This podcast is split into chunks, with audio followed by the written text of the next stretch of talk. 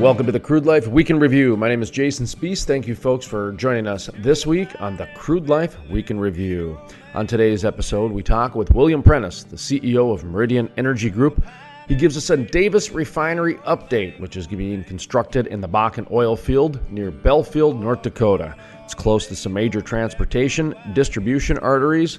They got the green light, so they're going to start breaking ground very soon. William Prentice, the C E O of Meridian Energy Group. Plus, Geoff Simon with the Western Dakota Energy Association talks about the importance of water and innovation in today's shale plays. Also, Mister Geoff Simon gives us an update on a few pieces of important legislation that recently passed that's going to impact the industry and kind of send ripples throughout the economy. Then we conclude the program with Josh Swanson with Vogel Law Firm. He talks about the importance of the ecosystem of activity in today's energy world of media, marketing, social communication, the whole deal on ways to communicate with one another within the energy industry. Excellent program today, our Week in Review, The Crude Life Week in Review. William Prentice, the C E O of Meridian Energy Group, Geoff Simon with the Western Dakota Energy Association, and Josh Swanson with Vogel Law Firm. All that plus much more on today's episode of The Crude Life Week in Review. My name is Jason Speece, and you're listening to The Crude Life Week in Review. So now the shark's in the water, babe. Historic. The first full conversion refinery to be built in the U S in over forty years. Innovative. The cleanest, most technologically advanced downstream project ever. The model for future shale basin projects. Groundbreaking. With construction resuming in early twenty nineteen. The Davis Refinery. Welcome back to The Crude Life Week in Review. My name is Jason Speece. Thank you, folks, for joining us. Coming up next, William Prentice, the C E O of the Meridian Energy Group. Zoning people. I've talked to Billings County commissioners. I've talked to local residents. And everybody seems to be moving ahead. And then all of a sudden you get someone in South Carolina that's got a problem, and we got to do something about it. Are you guys just about fed up or what?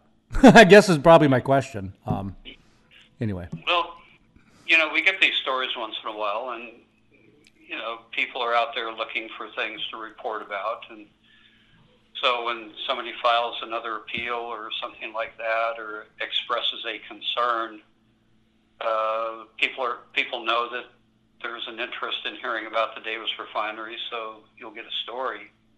Um, I kind of look at it as an opportunity to tell our side again. Uh, so, yeah, I, I get kind of tired of going over the same points all the time, uh, especially when it's, you know, it, like if this recent appeal on the air quality permit. Um, you know, we get frustrated by that, and I just wonder why, you know, the same set of facts needs to be looked at over and over and over again. But again, you know, it's another opportunity for us to brag about how clean this refinery is. Uh, it just recently came up that, you know, somebody was very concerned about air pollution at, at the park. And, you know, I nobody paid attention when we brought this up the first time a couple of years ago, but it's very simple to run the numbers and determine that air pollution from the, you know, seven hundred thousand or so cars that visit the T R National Park every year, that air pollution is by far greater than the air pollution that will be caused by the refinery. Um, people are astonished to hear that, but it, it gives us an opportunity to put it in perspective that, yes, this is a brand new kind of refinery, and it does not emit even one-tenth of the emissions of any other refinery in the country on a per-barrel capacity basis. Um, it's more like the amount of pollution from uh, seven or eight uh, uh, pump jacks out in the oil field. Uh, it's just a very clean plant, and uh, we can prove that it's that clean. I'll tell you, um, I think the oil and gas is in a very unique position right now in, in, in the timeline of everything because, you know, I'll, I'll be honest, the oil and gas industry has been in a tough position because they're damned if they do and they're damned if they don't. They're one of the kings of the economy. And so the big guy always gets picked on if they're trying to do good or whatever. And so um, the way the the way environmentalism has gone, the, the, the drive behind it is, I feel so confident in saying it's now gotten to a religious status to where you have enough people blindly following it without really giving any depth of thought behind it to where you actually at that, remember the D A P L protest, there was rubber bullets fired and the um, the old veterans got on the other side. So you got, you know, m- military type environments. So the, the, the holy war drums are beaten type thing. So when I look at it though, the reason I say it's become like a blind, a blind type following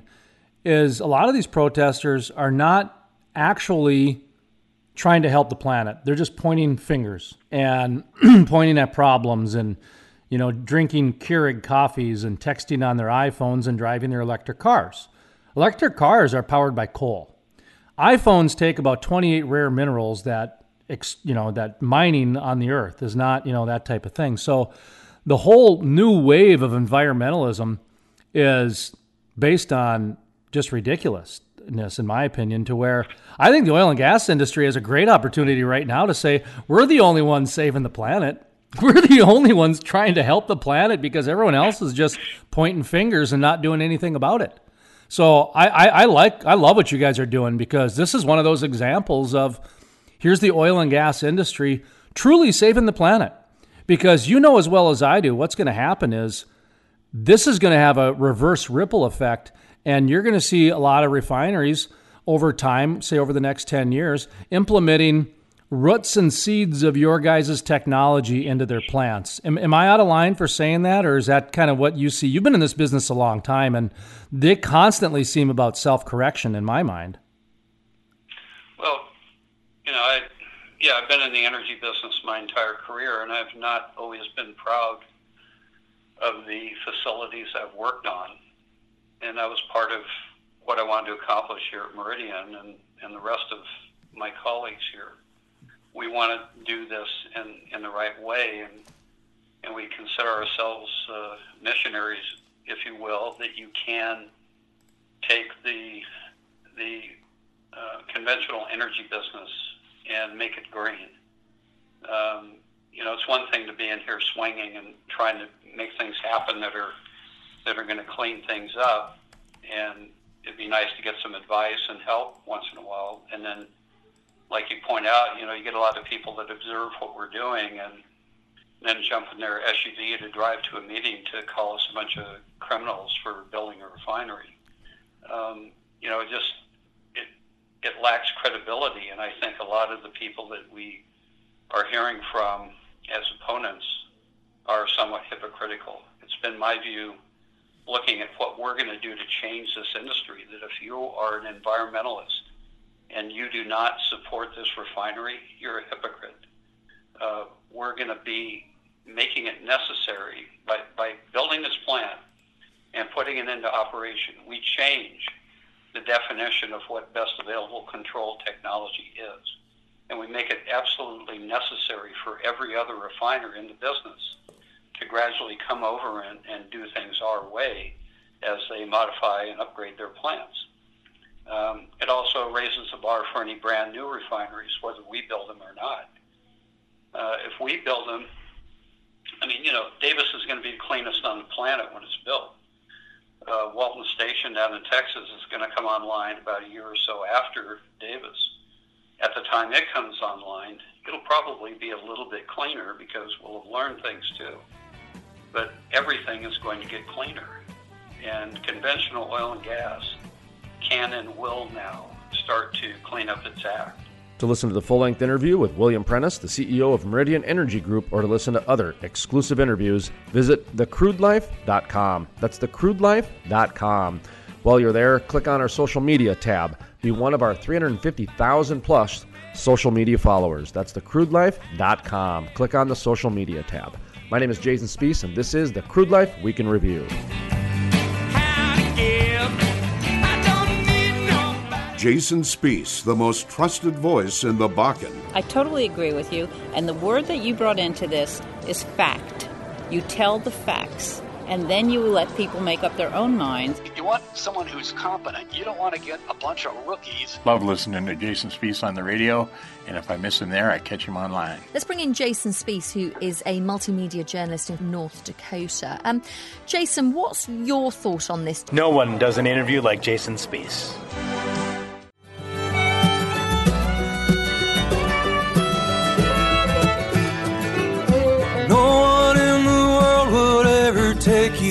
silent killer with your ponytail and your baby blue eyes. Welcome back to The Crude Life Week in Review. My name is Jason Speece. Thank you, folks, for joining us. Coming up next, Geoff Simon with the Western Dakota Energy Association. Uh, this is Geoff Simon. I'm the Executive Director of the Western Dakota Energy Association. Thank you very much for joining us today. A couple of reasons to have him on the program. One is to talk about some of the things affecting oil and gas. We just had a legislative session in North Dakota wrap up, and a couple things came out of there of interest. And then there's that state of Washington ban of, uh, not ban, but just some new regulations that might turn into a ban, I guess.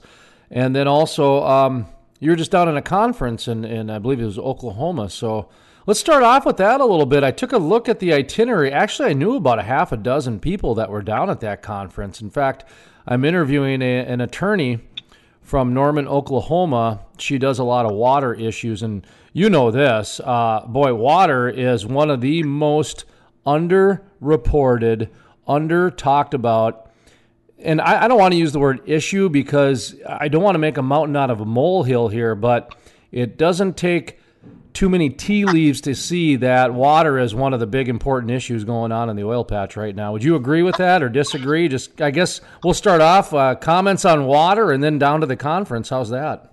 Okay. Yeah. Well, you know what they always say: water's for drinking, and, and uh, or whiskey's for drinking, water's for fighting. I think is the old line. Yeah, it is. But, uh, water was a big issue this past session. The uh, the Water Commission budget is nearly a billion dollars, and that's going to fund water projects and as well as flood control projects in North Dakota, both of which are, are a really big deal here.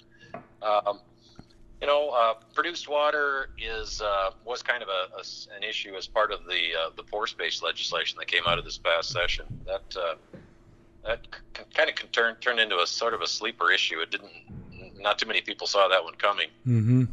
Um, but I mean, what it amounts to is a, a Supreme Court decision in twenty seventeen took into consideration legislation that was passed in two thousand nine that dealt with, actually it was contemplating, you know, the idea of carbon sequestration, the whole C O two storage idea. And it uh, took a look at that in the context of uh, oil and, and uh, you know, produced water, wastewater disposal wells, and potentially pulled into play the prospect of requiring oil companies to compensate uh, landowners for oil that is uh, discharged or injected, re-injected back into the same unit from which it's produced, which, you know, it's a long, t- long-standing kind of common law sort of thing that companies are allowed to do that. They they do have to pay for surface disturbance, but not for the, uh, you know, the use of the space underground to inject the water. That that was resolved, so. How about down at that conference down in Oklahoma? Um, I noticed there were a few Bakken presenters specifically from North Dakota. Um, I just a few, two or three off the top of my head.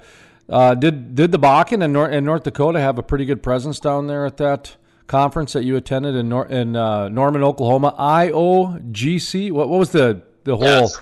Yeah, the uh, State Oil and Gas Compact Commission. It's basically the National Association of State Oil and Gas Regulators. And it was actually, it was in downtown Oklahoma City is where it was, uh, where it was happening at. That's um, it. Sorry about that. Not Norman, Oklahoma, Oklahoma City. But, okay. You know, the, the main public program re- really kind of kicks off with something that's kind of cool. It's a, it's a round table where um, they, each of the uh, regulators from the states and provinces, there were, I believe, five provinces from Canada uh, presented as well there. Um, they all get six minutes, you know, to kind of give a rundown of uh, what's going on in their state. And uh, obviously, Lynn Helms, our guy here from North Dakota, the Department of Mineral Resources, was there and talked about, you know, what we got going on in North Dakota. I mean, we're uh, kind of boom times right now, one point four million barrels a day, two point seven B C S of gas a day. Um, you know, and, and they all talked about, you know, kind of the state of their industry. A lot of them are looking at uh, abandoned wells. Um, it was really remarkable. I, I think probably a third of the, the presenters talked about these abandoned wells that, Uh, a lot of times they, they just don't have a handle on where any of them are. Um, I believe it was the state of Ohio. They actually found one underneath a school. No kidding. There was kind of a methane seep going into the school, and it was actually the school had been built over an abandoned gas well. Well, I, I was talking to a guy who was down at the conference, and he told me about another gentleman who in, the, in this Ohio thing where they're using this twenty-seven thousand dollars drone basically uh, plus to go find these abandoned wells. So did yeah. was was there a lot of talk about the drones and uh, the or U A S, U A V, whatever the you know correct terminology is? But North Dakota, of course, being one of six test states helping set the rules and regulations, surveillance, oil and gas being one of those. Was that mentioned down there at all, kind of some of the drone talk? Absolutely. Okay. Yeah, that's a big part of the technology. You know, that's really kind of, uh, you know, what the, a lot of the states are trying to do is just to get a handle on it right now. I think North Dakota pretty much knows where they are. I mean, the drilling just started here in the nineteen fifties. So, uh, you know, they have a pretty good handle on it. But some of these other states, I mean, these are these are pre-turn of the century, and I'm talking the eighteen hundreds to nineteen hundreds turn of the century wells that have been there for more than one hundred years. Uh, but, you know, if they haven't been, you know, properly plugged, they're they're a hazard. And a lot of these states are still trying to get a handle on that. It's kind of remarkable. I saw that um, E E R C, the Energy Environment Research Center, was represented down at the conference, too. What were they talking about? Yeah, well, Jay Almley was there. From. It was Jay, okay. Jay, uh, Jay leads the project uh, called I PIPE, uh, Integrated Pipeline uh, Technology. I can't re- recall exactly the acronym, but it's uh, you know it's using technology to identify and to prevent um, possible leaks, pipeline leaks. That's really the target of it. You know, it's this kind of Shark Tank sort of uh, project where they look at some of the best ideas and then fund them through the Oil and Gas Research Council here in partnership with, I think they have eight different industry partners now, looking at ways to, um, you know, to prevent pipeline leaks. To, you know, I mean, pipelines are ninety-nine point nine nine nine, something like that percent safe, but there's, you know, there's always an issue. So they're looking at uh, technology and ways to do that. It's a, it's a really a fantastic project, and they've, uh, they've got some, you know, promising prospects to, You know, to, to identify these leaks before they happen, looking at pipe integrity and, and uh, some things like that. They've got golf ball-sized probes. They can actually, you know, they're sensors that go through the pipe, and then when they bring them out, they're full of data that can uh, be interpreted to, uh, you know, to identify potential hazards. They're using satellites. Uh, there's a company called Satellytics. Uh, it's it's really quite fascinating, and it's a growing project. It's a multi-year project, so it's gonna it's gonna go on for a little while longer. Anything about big data going on? Because a lot of the stuff that you were talking about, of course, leads to big data, big data, however you want to describe it. That's been a term in the industry for about five years. It's um, it's growing, you know, and, and you know how, how it goes. That stuff's exponential. So all of a sudden, out of nowhere, we just might start hearing about it as the new normal, is just that sort of thing. Much like how the U A S, U A V talk has been going, you know, pr- pretty soon we're going to be able to pinpoint specific, you know, blight on a potato plant, and a little remote sensored real-time robot will go out and perfume mist the potato blight, and that, that that'll save a small fortune on pesticides and everything else. Uh, how, how advanced is the big data talk, I guess? Was there any of that talk down there? Just from what you were saying, just I was going, oh, well, there's layering in big data right now. Yeah, yeah, they really are. Yeah, yeah. A lot of the companies talked about their I T efforts and and modernizing their databases. Some of them are using, you know, relatively old technology, um, and um, they're looking, uh, the, the regulators are looking at, you know, I think um, a lot of your listeners, Jason, are probably familiar with the Frac Focus website where, you know, they, they kind of built a clearinghouse on hydro, hydraulic fracturing technology and, and disposal and all sorts of information. Well, the, the oil and gas regulators are looking at building a database of kind of best regulatory practices to, to kind of get a handle on this, what they're doing in terms of using technology and, and um, analyzing data to uh, to spot trends perhaps. And, you know, uh, it's it's all fascinating. Technology is, you know, we all know it's growing exponentially, and it's it's a continuing challenge to kind of keep a handle on it. But it's definitely a, definitely a talk among uh, the industry regulators. Well, for me, it's it's the validation of, and you know this because you were around back in the day, of when the John Gibsons of One Oaks and the Harold Hams and the James Volkers of uh, of um, Whiting would make, an, you know, regular appearances out to the Bakken and talk about the paradigm shift happening in oil and gas. This was back in two thousand fourteen, probably, maybe two thousand thirteen, where they were openly just saying this is a paradigm shift that's going on. And this big data, big data is part of that, because what you're talking about now is next year or the year after, all of a sudden at the click of a button, you're going to have all this regulation data just at the, like I said, at the click of a button, that you're going to make these decisions in real time for people. It's going to be amazing over the yep. next two, three years, what's going to happen in oil. I don't think people understand the industry is just in the infant stages right now. Well, true. And, and that, that especially, I think, applies to completion technology. Totally. Absolutely. We've had some major, major changes. I mean, just in the past uh, two, three years here, uh, you know, there are, there are wells, and uh, granted, it's good geology in North Dakota that they're dealing with, but there are companies that are bringing on wells that are, that are unbelievably bringing ten thousand barrels per day of initial production. Mister Geoff Simon, I'm going to ask you to hold that thought for just a moment. We're going to take a quick pause. When we come back, Geoff Simon with the Western Dakota Energy Association. My name is Jason Speece, and this is The Crude Life Week in Review. So bright in candlelight. Oh, oh, oh. Historic. The first full conversion refinery to be built in the U S in over forty years. Innovative. The cleanest, most technologically advanced downstream project ever. The model for future shale basin projects, groundbreaking, with construction resuming in early twenty nineteen. The Davis Refinery. Jason Speece, the most trusted voice in the Bakken. I totally agree with you, and the word that you brought into this is fact. You tell the facts, and then you let people make up their own minds. You want someone who's competent. You don't want to get a bunch of rookies. Love listening to Jason Speece on the radio. And if I miss him there, I catch him online. Let's bring in Jason Speece, who is a multimedia journalist in North Dakota. Um, Jason, what's your thought on this? No one does an interview like Jason Speece.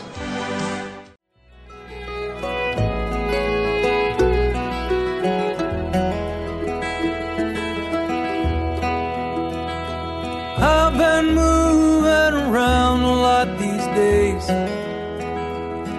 from apartment to apartment, state to state, and it doesn't really matter where I go.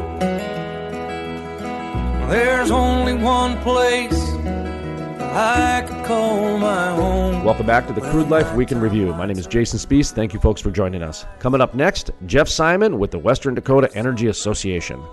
Unbelievably, bringing ten thousand barrels per day of initial production. It's well, just an astonishing amount of oil that's coming out of, you know, you, you maybe have heard about that in an offshore well, but uh, for an onshore well to produce ten thousand barrels a day is remarkable. But it's just how far they've come with, you know, completion technology and hydraulic fracturing. It's more precise. They know, you know, where the formation is. They stay in the heart of that formation. Um, and, and it's just, it's just amazing. They're talking about, you know, right now, Um, getting between recovery rates of fifteen to twenty percent, and you know, when E O R comes down the road, enhanced oil recovery in a decade or two, or I mean, it's in the it's in the development phase now, but you know, uh, there's a day when we're going to get a whole lot more of the oil out of those formations. So we're the industry is going to last here in North Dakota for many decades to come. I know a few years ago, I used to run ads with my. my son talking about how, you know, it's a first generation company. My son's going to take over because that's how long the Bakken shale play is going to be. And, you know, he goes to industry events. He was at the Williston Basin Conference a couple years ago. He goes to the Bakken barbecue every year with me. He goes to all these public uh, oil and gas events, is getting to know the people. And he's only thirteen now. And yeah. And the reason for that is I truly believe that these interviews and this program and this brand and everything is going to be all part of the next thirty to forty years, because that's how long the the industry is going to be with what we know with the current technology.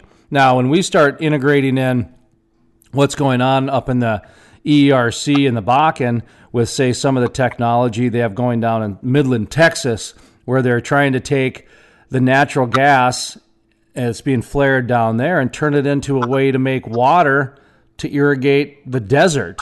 Can you imagine once that technology gets figured out and then other shale plays can integrate it in? That's what I love, is that like what what the Bakken is doing is eventually going to end up in other shale plays. That's kind of the idea, right? Is that well, yeah, yeah, you know, the uh, yeah the technology just I mean it just continues to advance. Who knows who knows, knows what's coming down the road? But you know, for the for the uh, uh, the keep it in the ground crowd, I think you know, they're they're sort of in denial if they think we're going to be, um, you know, somehow abandoning the use of, of oil anytime in the next uh, in the near future. Uh, you know, there's just no no substitute for the energy density that you can get out of a, a barrel of oil. I mean, you think about, imagine trying to fly a, a heavy cargo plane or or move a locomotive on electricity. It just isn't going to happen.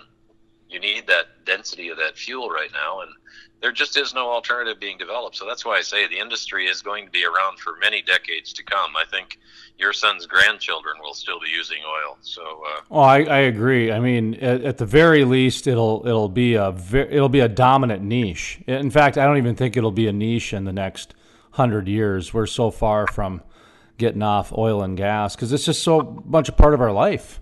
In so yeah. many different ways, from transportation to construction to, geez, even even our currency is yeah. is, is very much plastic based. But you know, and speaking of plastic, yeah, that's the the other thing that people don't uh, often think about, that a big portion of that barrel of crude oil is turned into products that we use every day, plastics and uh, you know various forms of nylon and uh, all kinds of different synthetic type. Uh, well, you would think they're synthetic, but they're not. They're they're made from organic material. You're going to get a kick out of it. You know, we're, of course, non-political. Whenever we talk a little politics, it's generally after something has been done, and we bring on somebody like yourself who tracks this stuff on a day-to-day basis.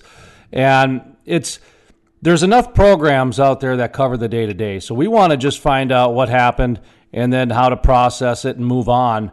So we don't cover a lot of the political stuff in terms of that, you know, day-to-day type thing. But the one thing that we do believe, and this is not a political statement, it's a fact, that the religion of environmentalism has gotten so extreme that they're out there in crazy land. And and I actually, I'm not trying to be bombastic or sensational. I just, my, my evidence is this, and, and you'll get a kick out of this because you know how hard we try not to be political here, so this is going to sound political, is you have two presidential candidates, legitimate presidential candidates. Now, Elizabeth Warren and Bernie Sanders are considered legitimate presidential candidates within the Democratic Party. Now, whether they're Democrats are legitimate or not, that's a whole different argument. But for, for argument's sake, you have two presidential candidates that are talking about in their platform, we want to ban drilling.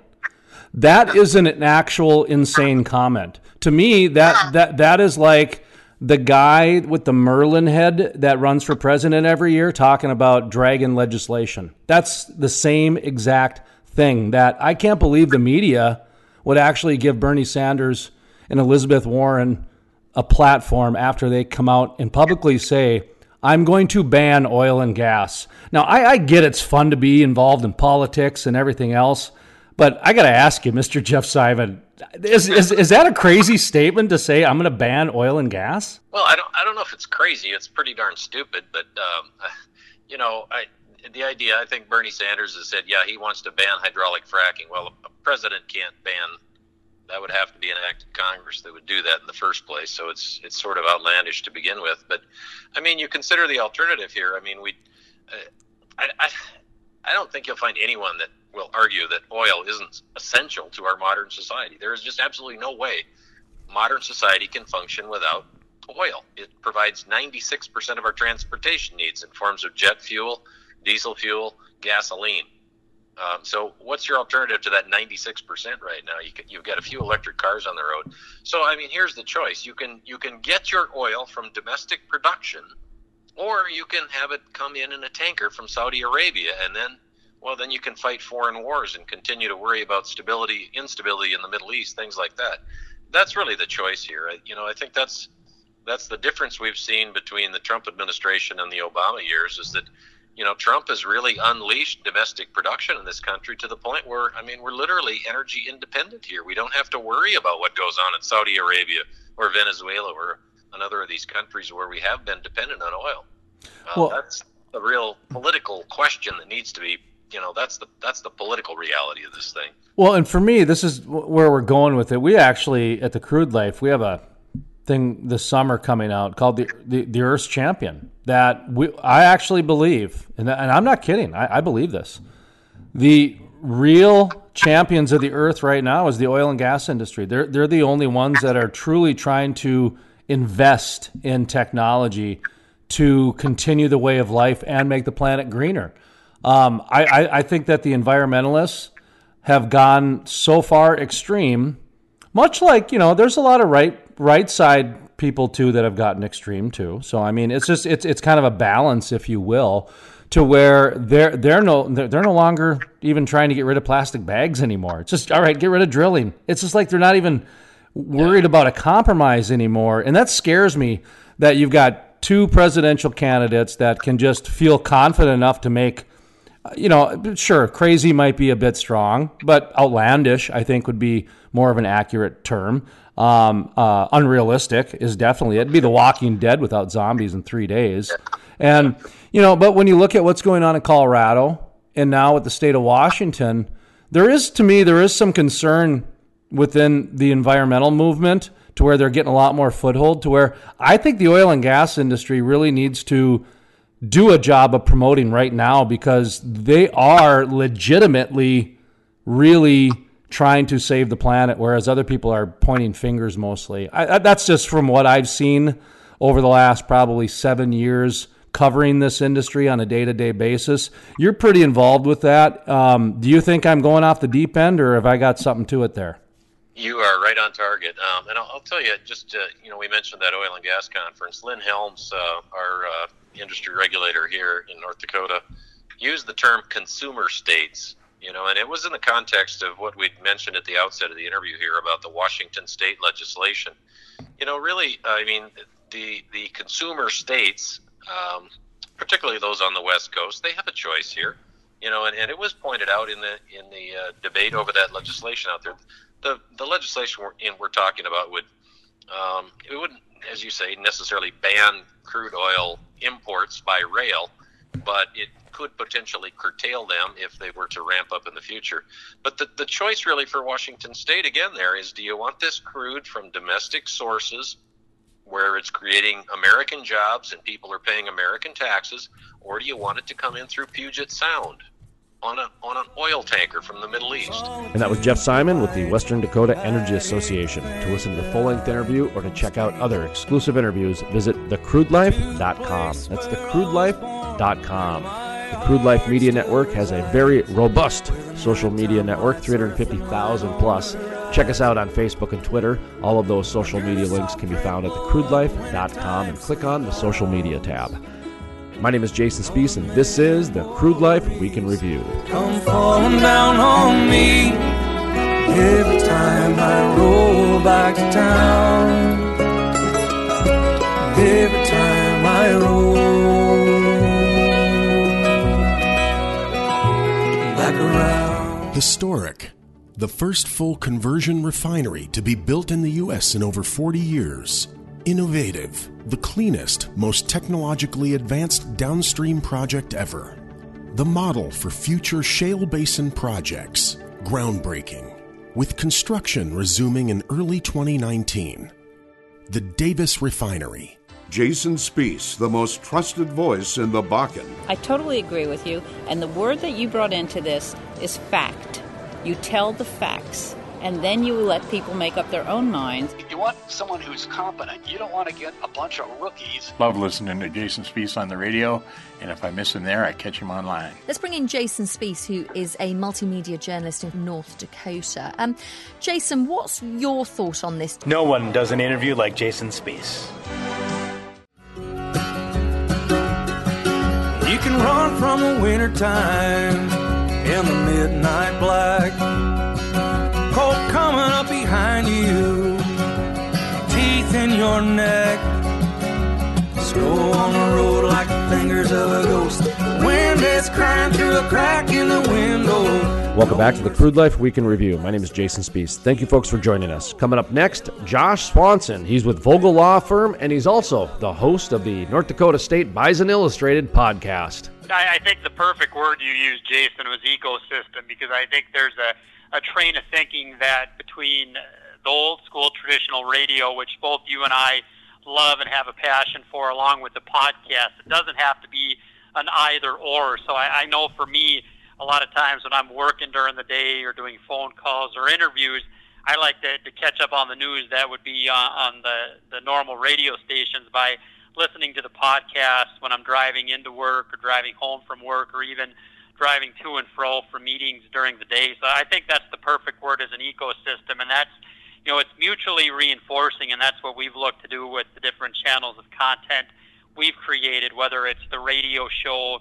the podcast, and, and then the, the magazine and the website. We have that bison illustrated dot com. So the, the more different channels of, of content and distribution platforms that somebody can have, that's, that's what appeals to me, and where I think we're on the same page, how valuable it is to get the message out there. Because whether it's, you know, someone like my grandpa or my dad maybe driving the, the, the pickup in central North Dakota between fields, or driving out in Alexander or Tioga or Ray in western North Dakota, or someone my age or even younger, the kids at, let's say, N D S U or Bismarck State's Energy Center of Excellence right now, who might be more into podcasting when they're, you know, I know for me, when I'm running at the, the Y M C A, getting my miles in every day, I've got a podcast on and I'm catching up. And, and I think there are so many advantageous platforms for, for whether it's you or me to reach listeners and tell the story, especially in the oil and gas industry and the work you're doing and the work we're doing at Vogel Law Firm, where it really is cutting edge stuff. It really is cutting edge stuff, and, and the time to get in on it is right now.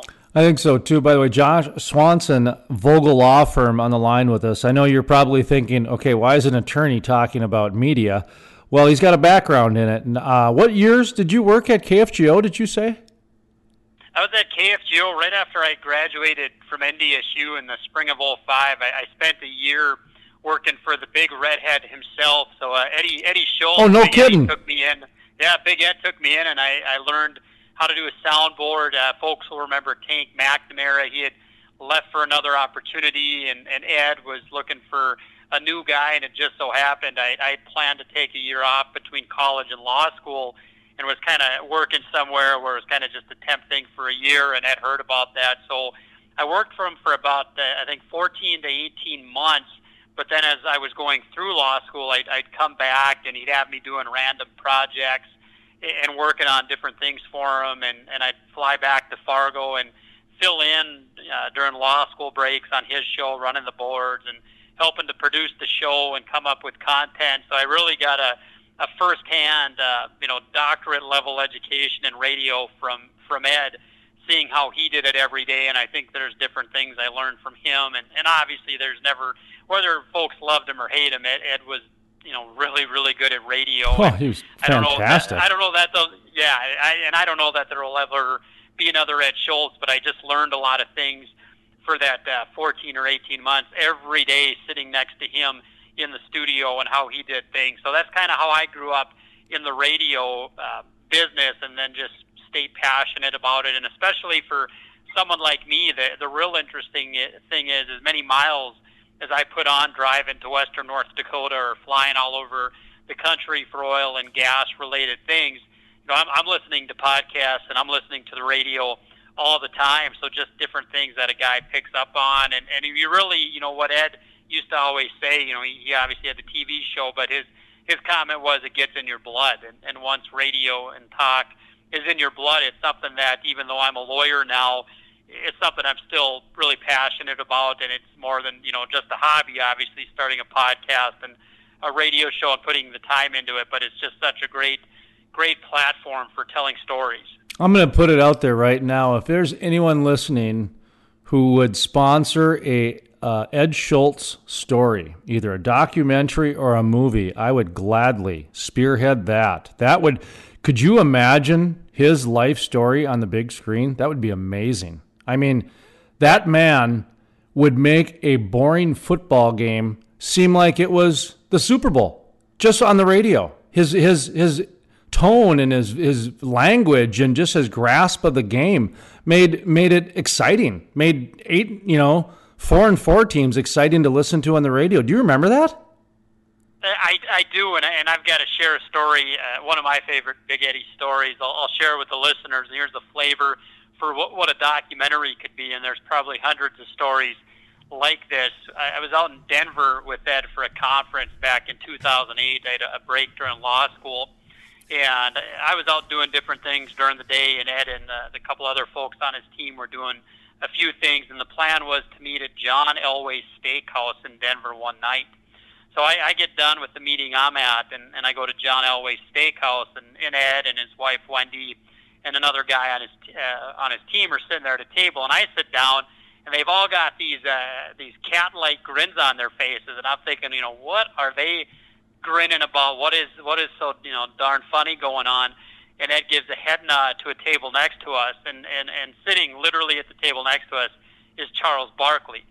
So we're not going to say anything to him, interrupt his dinner, but he interrupts our dinner. So after about five minutes of sitting down, Charles Barkley walks up to the table and says, "Big Eddie, my brother Big Eddie, Ed Schultz."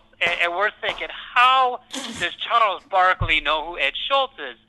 This is before Ed had his M S N B C show. "Big Eddie, I see you all the time on C N N, man."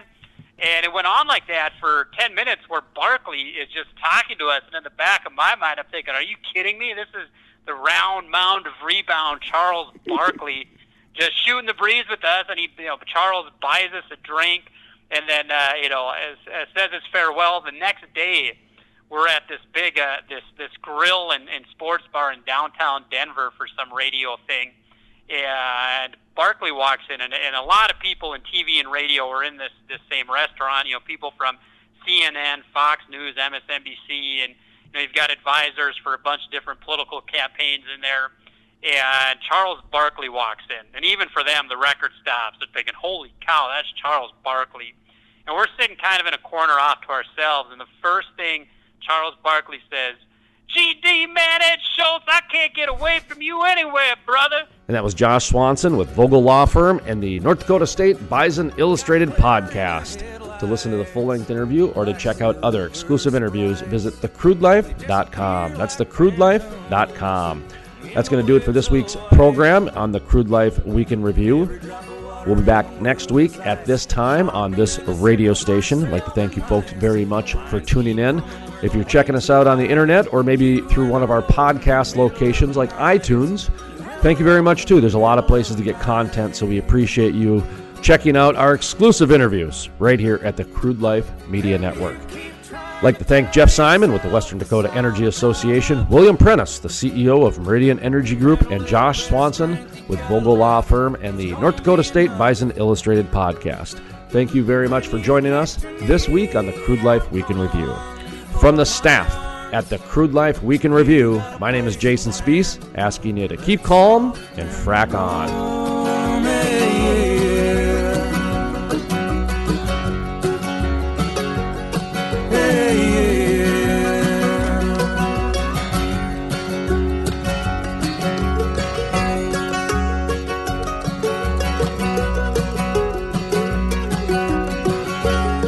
Historic, the first full conversion refinery to be built in the U S in over forty years.